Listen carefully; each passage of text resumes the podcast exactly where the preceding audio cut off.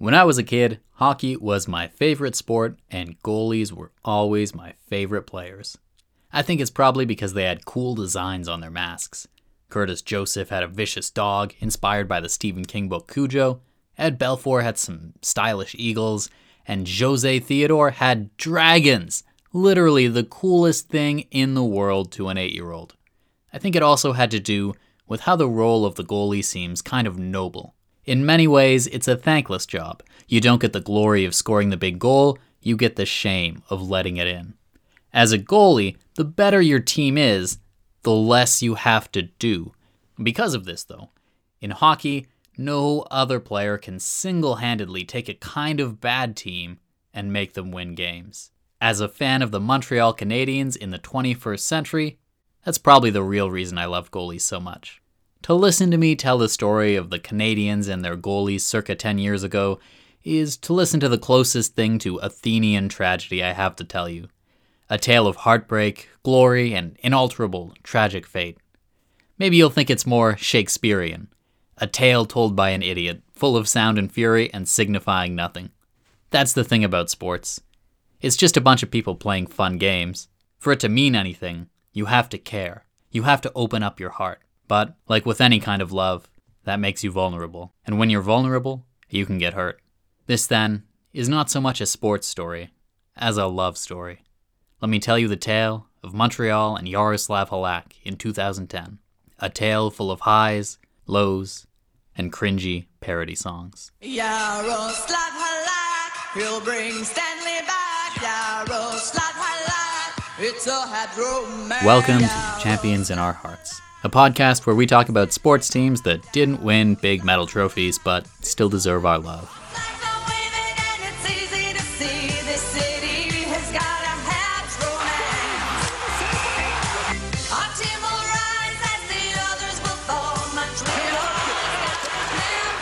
The Montreal Canadiens are the most storied and successful team in the history of the NHL. Of course, all of that success very coincidentally ended the year before I was born, as they captured their last Stanley Cup in 1993. My dad was from Montreal, and my grandfather was a die-hard Canadiens fan, so they became my team as well. For this episode, I spoke with Marc Dumont. He's written for The Athletic and is currently a special collaborator, working for the Montreal Canadiens themselves. I wanted to get some perspective on the teams of my childhood, so I asked him what the Canadiens' identity was in the early 2000s when I first started getting really into hockey. I'd say their identity was that they lost their identity, Joe. That was really the identity of the Canadiens was that they completely got away from what made them great and they became another middle of the pack team, which is unacceptable in Montreal. I also spoke with Eric Engels, a senior columnist with Sportsnet who covers the Canadiens. I asked him the same question. We're talking about from like 2000 to 2006 or whatever, uh, you know, they didn't have a particularly competitive team. So, in the early 2000s, the Canadiens were kind of bad. Not horrible, but not the legendary great team of yore. Both Marc and Eric mentioned Captain Saku Koivu, who inspired everyone coming back from cancer in 2002. And they mentioned the two times the Canadiens upset arch rival Boston Bruins in the playoffs during those years. Montreal also had Jose Theodore, the goalie with the cool dragon mask, who won the Vezina Trophy as the league's best goalie and the Hart Trophy as overall most valuable player in 2002. Of course, as Marc points out, if your goalie is winning the Vezina and the Hart Trophy in the same season, that's not a great sign. Yes, it's a fun story, but if you're planning out your season saying our goalie is the only reason we're going to be good, it's an issue. Okay, so the Canadiens were an underdog, bad team with good goaltending. At least that's how I'll spin my early years as a fan. If we fast forward a few seasons to 2005, hockey's come back from a lockout, and cool Dragon Mask goalie Jose Theodore gets outplayed by this newcomer, Cristobal Huet. He's a French goalie, not French Canadian, but from France and was a prototypical underdog. A late round draft pick, he was almost 30 when he won the starting job, so it's not like he was a hot prospect new kid on the block. One day, watching a game, the commentator explained why he wore his number 39. It was for his birthday, September 3rd. I was ecstatic. That was my birthday! As an 11 year old kid, this was the most important thing in the world. This underdog guy who played my favorite position for my favorite sports team had the same birthday as me. He was instantly and forever my favorite player. He played pretty well that season, but the Canadiens lost in the first round of the playoffs. The next year, he made the All Star team, but then got injured, and the Canadiens stumbled without him. The next year, almost out of nowhere, the Canadiens were really, really good. They finished first place in the East. Everything was clicking. Enigmatic Russian star Alex Kovalev was putting up points, and Saku Koivu was still the heart and soul captain of the team. Huet was sharing the net with Carey Price, the team's new young hot prospect. Price had been the Canadiens' highest draft pick in a long time and was highly touted. At just 20 years old, he was basically sharing the net 50 50 with Huet, and they were both putting up almost identical, really good statistics. Montreal was rolling. It came time for the trade deadline when good teams traditionally try to get better, picking up talented players from bad teams in exchange for draft picks and prospects. What did Montreal decide to do that day? Break my heart. They traded Huet for a second round draft pick. As a now 13 year old, hockey was still slightly ahead of girls and video games as the most important thing in life. My favorite player was just jettisoned for what seemed to me like no good reason. They didn't get anything back that would help the first place team. The job was just given to what I saw as this trust fund kid. They could have kept both goalies, that's how I saw it. Well, I got over it, and I still cheered for Montreal with everything I had. They finished as the first seed. They beat Boston in the first round of the playoffs, but then they lost to Philadelphia. And for the last time in my life, I threw a big temper tantrum. It was a real, we can't have nice things moment in life for me. Still, there was some reason for hope. The team had just finished in first place in the East, and they only got better on paper in the offseason. They were headed into their 100th season ever and wanted to make a splash. A lot of the talk that you heard in 2009 going into the centennial season was like you took this team that was quite successful and made it a lot better with the additions they made. And how did the season go? Well, It was an embarrassing season because because they had a lot riding on it. and It was supposed to be special, and it turned out to be anything but that. the season had started off strong, but about halfway through they started to crumble.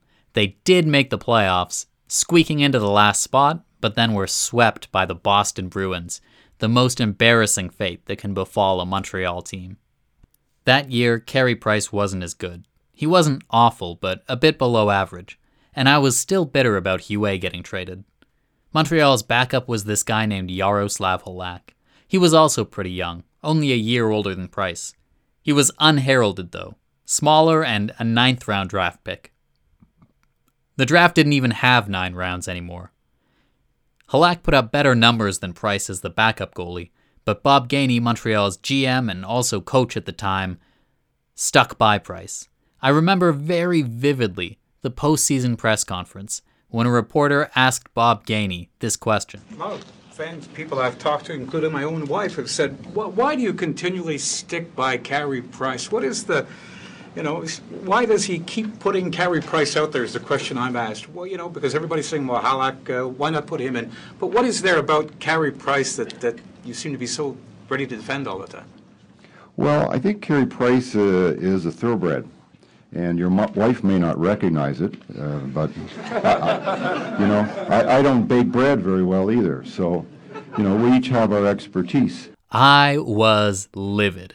Still bitter about Huet being traded, here was the man who gave him away, making a brazenly sexist comment, all while refusing to play the guy who had just been better. If you've ever been cut from a sports team, you have to feel for the unheralded guy who outplays the chosen one but never even gets a chance. Halak became my new favorite. In the wake of that disaster of a season, the Canadiens remade almost all of their team. Practically the only thing that wasn't touched was the goalie duo of Halak and Price. There was a new coach, Jacques Martin. Halfway through the year, Bob Gainey stepped away from his role as manager for personal reasons. The new look Canadiens once again finished in eighth place. One thing that was different new coach Jacques Martin showed a willingness to play Halak, who had once again put up better stats than Price. By the end of the season, Halak had won the starting job.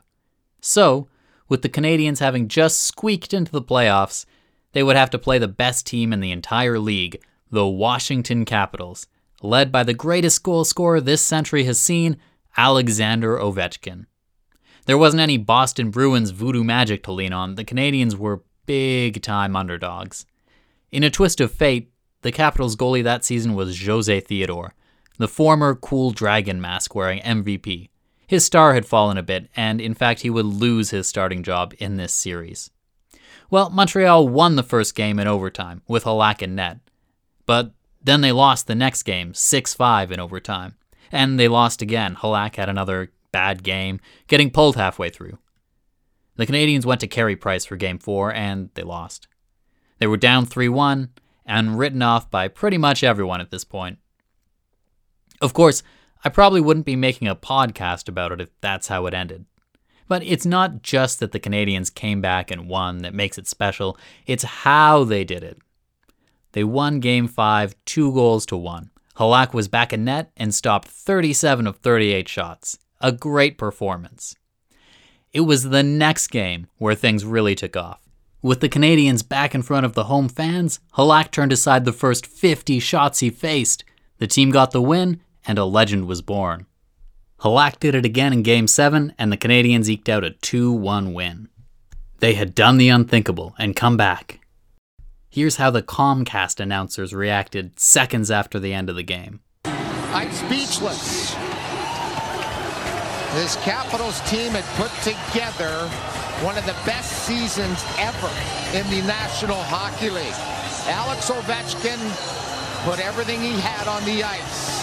They did everything they could except get past Yaroslav Halak of the Montreal Canadiens. Next up in the playoffs for Montreal, the Pittsburgh Penguins. They went from having to play the best team in the league to the defending champions.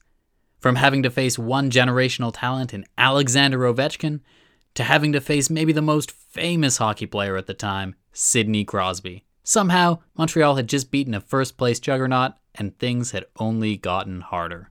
And they won! It was a hard fought seven game series. The Canadians were down 3 to 2. Mike Cammalleri scored seven goals. Rookie PK Subban, who had just played two games before the playoffs, was on his way to becoming a star, and of course, Halak played great. The love affair was in full bloom. In Montreal, people replaced stop signs with Halak signs. They made cheesy parody ads. Trust me, it would have made sense in 2010. Next up, Montreal had to face a team on a Cinderella run of its own the pesky Philadelphia Flyers the two teams actually had the same number of points in the regular season. Philadelphia had the tiebreaker, so they were the seventh seed and would have home ice advantage. In their second round series, the Flyers had come back from a three games to nothing deficit, and they were losing three goals to nothing in Game 7. It was the first time a seventh seed and an eighth seed would ever meet in the semifinals. Really, it was a battle of two underdogs. Well, Montreal lost, I didn't have a temper tantrum this time. I'd grown up a bit in the two years since they last lost to the Flyers. The magic pixie dust had run out, and it seemed like the team was just out of gas. Chicago ultimately won the Stanley Cup, beating the Flyers in the final. The backup goalie? My guy, Cristobal Huet. It would be the last act in his NHL career. Despite losing, Canadiens fans had been treated to something really special. For anyone too young to remember 93, this was the best hockey they'd ever seen in their life. It wasn't just that the Canadiens won two playoff rounds, it was the way they did it. The teams they beat, the players they upset, and really how Yaroslav Halak had become this folk hero to the people of Montreal. But he didn't have long to bask in his success. On June 17th, less than a month after the Canadiens bowed out from the playoffs, they traded Halak to the St. Louis Blues for Lars Eller and Ian Schultz. I can remember my mom coming downstairs to tell me about the news. No doubt worried about how I'd react, knowing how much I cared. I just sat there for a long time, processing. And then I cried. Sports are this thing that you give so much time and passion to, and then these cold, calculated business decisions come and kick you in the teeth over and over again. First there was Huet, now Halak. He defied the odds, won the hearts of every fan. He showed the people that didn't believe in him, even the guy who drafted him. From a hockey standpoint, both Halak and Price needed new contracts, and the thinking was because of the salary cap, the team couldn't afford to keep both without losing other important players. Plus, they both wanted to be the number one guy. Like Huet before him, Halak had been sacrificed at the altar of Carey Price. At the time, especially to the average fan, the move was incredibly controversial. If you look on YouTube, you find a thousand and one tribute montage videos to Halak, all from summer 2010, many of them set to sad songs. Virgin Radio Montreal came out with another parody song that captured a lot of people's feelings. Cause they made a bad trade. Did you hear the news? Halak has been sent to the St. Louis Blues. They've got him in nuts. We need him in nets. He stands on his head, man. The guy is the best. Of course, a lot of hockey people liked the move and the idea of picking Price over Halak in the long run. But there's just something about the ruthlessness of this analysis that will never sit right with me. I understand the trade. I don't question the wisdom of the trade. I question the wisdom of a world that makes that trade wise. To fans, especially young ones, athletes are heroes and villains, caught up in a narrative of good versus evil. To management and people really deep in the game, they're business assets. Everyone I talked to used Bob Gainey's famous description of thoroughbred when talking about Carey Price. It feels really weird to me. It must feel really weird to him, too. It's ironic. The Montreal Canadiens' last link to my youth is Carey Price, the guy who stole the job from my two favorite players. Now he's heading towards the twilight of his career, and he's recognized as the best goalie in the game. One season he equaled Jose Theodore's feat of winning the Hart and Vezina trophies. He won Olympic gold with Canada and seemed unstoppable the same year, leading the Canadiens back to the third round of the playoffs, and then he got injured and the team lost. So many things have changed in the last 13 years. It's half my life. One of the only ones that hasn't is that Carey Price is still in net for the Montreal Canadiens. The narrative since 2010 has been that Carey Price is a great goalie, but the Canadiens rely on him too much. They don't have a good backup, and he has to play too many games and gets worn down by the time the playoffs roll around, or worse, he gets injured and the team has no hope. As for Halak, he bounced around to a few teams. He always put up really strong stats, but never played more than about half a season's worth of games. Maybe you think this is all just hero worship for some guys I liked when I was younger, and that ultimately the smart hockey minds made the right decisions. If you go to the website quanthockey.com and check the all time statistics for the Montreal Canadiens and look at who has the best save percentage ever, it's Ken Dryden, a Hall of Famer who won the Stanley Cup six times. But then if you look at who has the second best, it's Cristobal Huet, my birthday boy. If you look at who has the third best, it's Yaroslav Halak. Both of these guys were really good players for the Canadiens and for reasons beyond their control, they had to leave at the height of their powers. I'm reminded of the Dark Knight quotation You either die a hero, or you live long enough to see yourself become the villain. In his first game back in Montreal as an opponent almost two years later, Halak shut out the Canadiens and got a huge standing ovation from the home crowd. Chicago won the Stanley Cup in 2010. They didn't beat the best team in the league, though. They didn't beat the defending Stanley Cup champions either. Montreal did, and they showed you didn't need to have a number one overall draft pick or a big superstar player to beat anyone. That year during the playoffs, the NHL had this sentimental ad campaign. Each ad would show a big moment and then freeze time, rewind, and ask a what if question. This was the music. One of the ads was about a Detroit player, Pavel Datsyuk, and the question was, what if the draft ended after the fifth round? Because Datsyuk had been picked in the sixth round. And because I'm neurotic, it always bugged me. Because you see, Halak was drafted in the ninth round. The ninth round doesn't exist anymore. That's how big of an underdog Halak was. In September that year, after the trade but before the season had started, Halak did an autograph signing at a Montreal mall 6,000 people showed up, some of them lining up at 8 a.m., waiting six hours to say thank you and goodbye to their hero. There's even a Quebec movie that came out in 2017 called sent la coupe, where the plot is framed around a fan in 2010 watching Halak in the playoffs. Marc joked with me that we sound like Leafs fans, talking about making the third round like it's some kind of big deal. The truth is, it is a big deal. Yaroslav Halak got his chance, and the Canadiens proved every hockey analyst wrong and showed that there's always hope. That fantastic month of hockey will probably always be the best sporting memory of my life. Even if the Canadiens do win one day, I won't be this naive youth, ready to cry for 20 minutes about a hockey trade, although stranger things have happened. Whatever does happen, no hockey trade will ever stop Yaroslav Halak from being champion in our hearts. Champions in Our Hearts is written and produced by Joseph Pugh. A big special thanks to Marc Dumont and Eric Engels for their time and assistance. That's it for the season, but stick around to hear the trailer for season 2 of Champions in Our Hearts. Thanks for listening.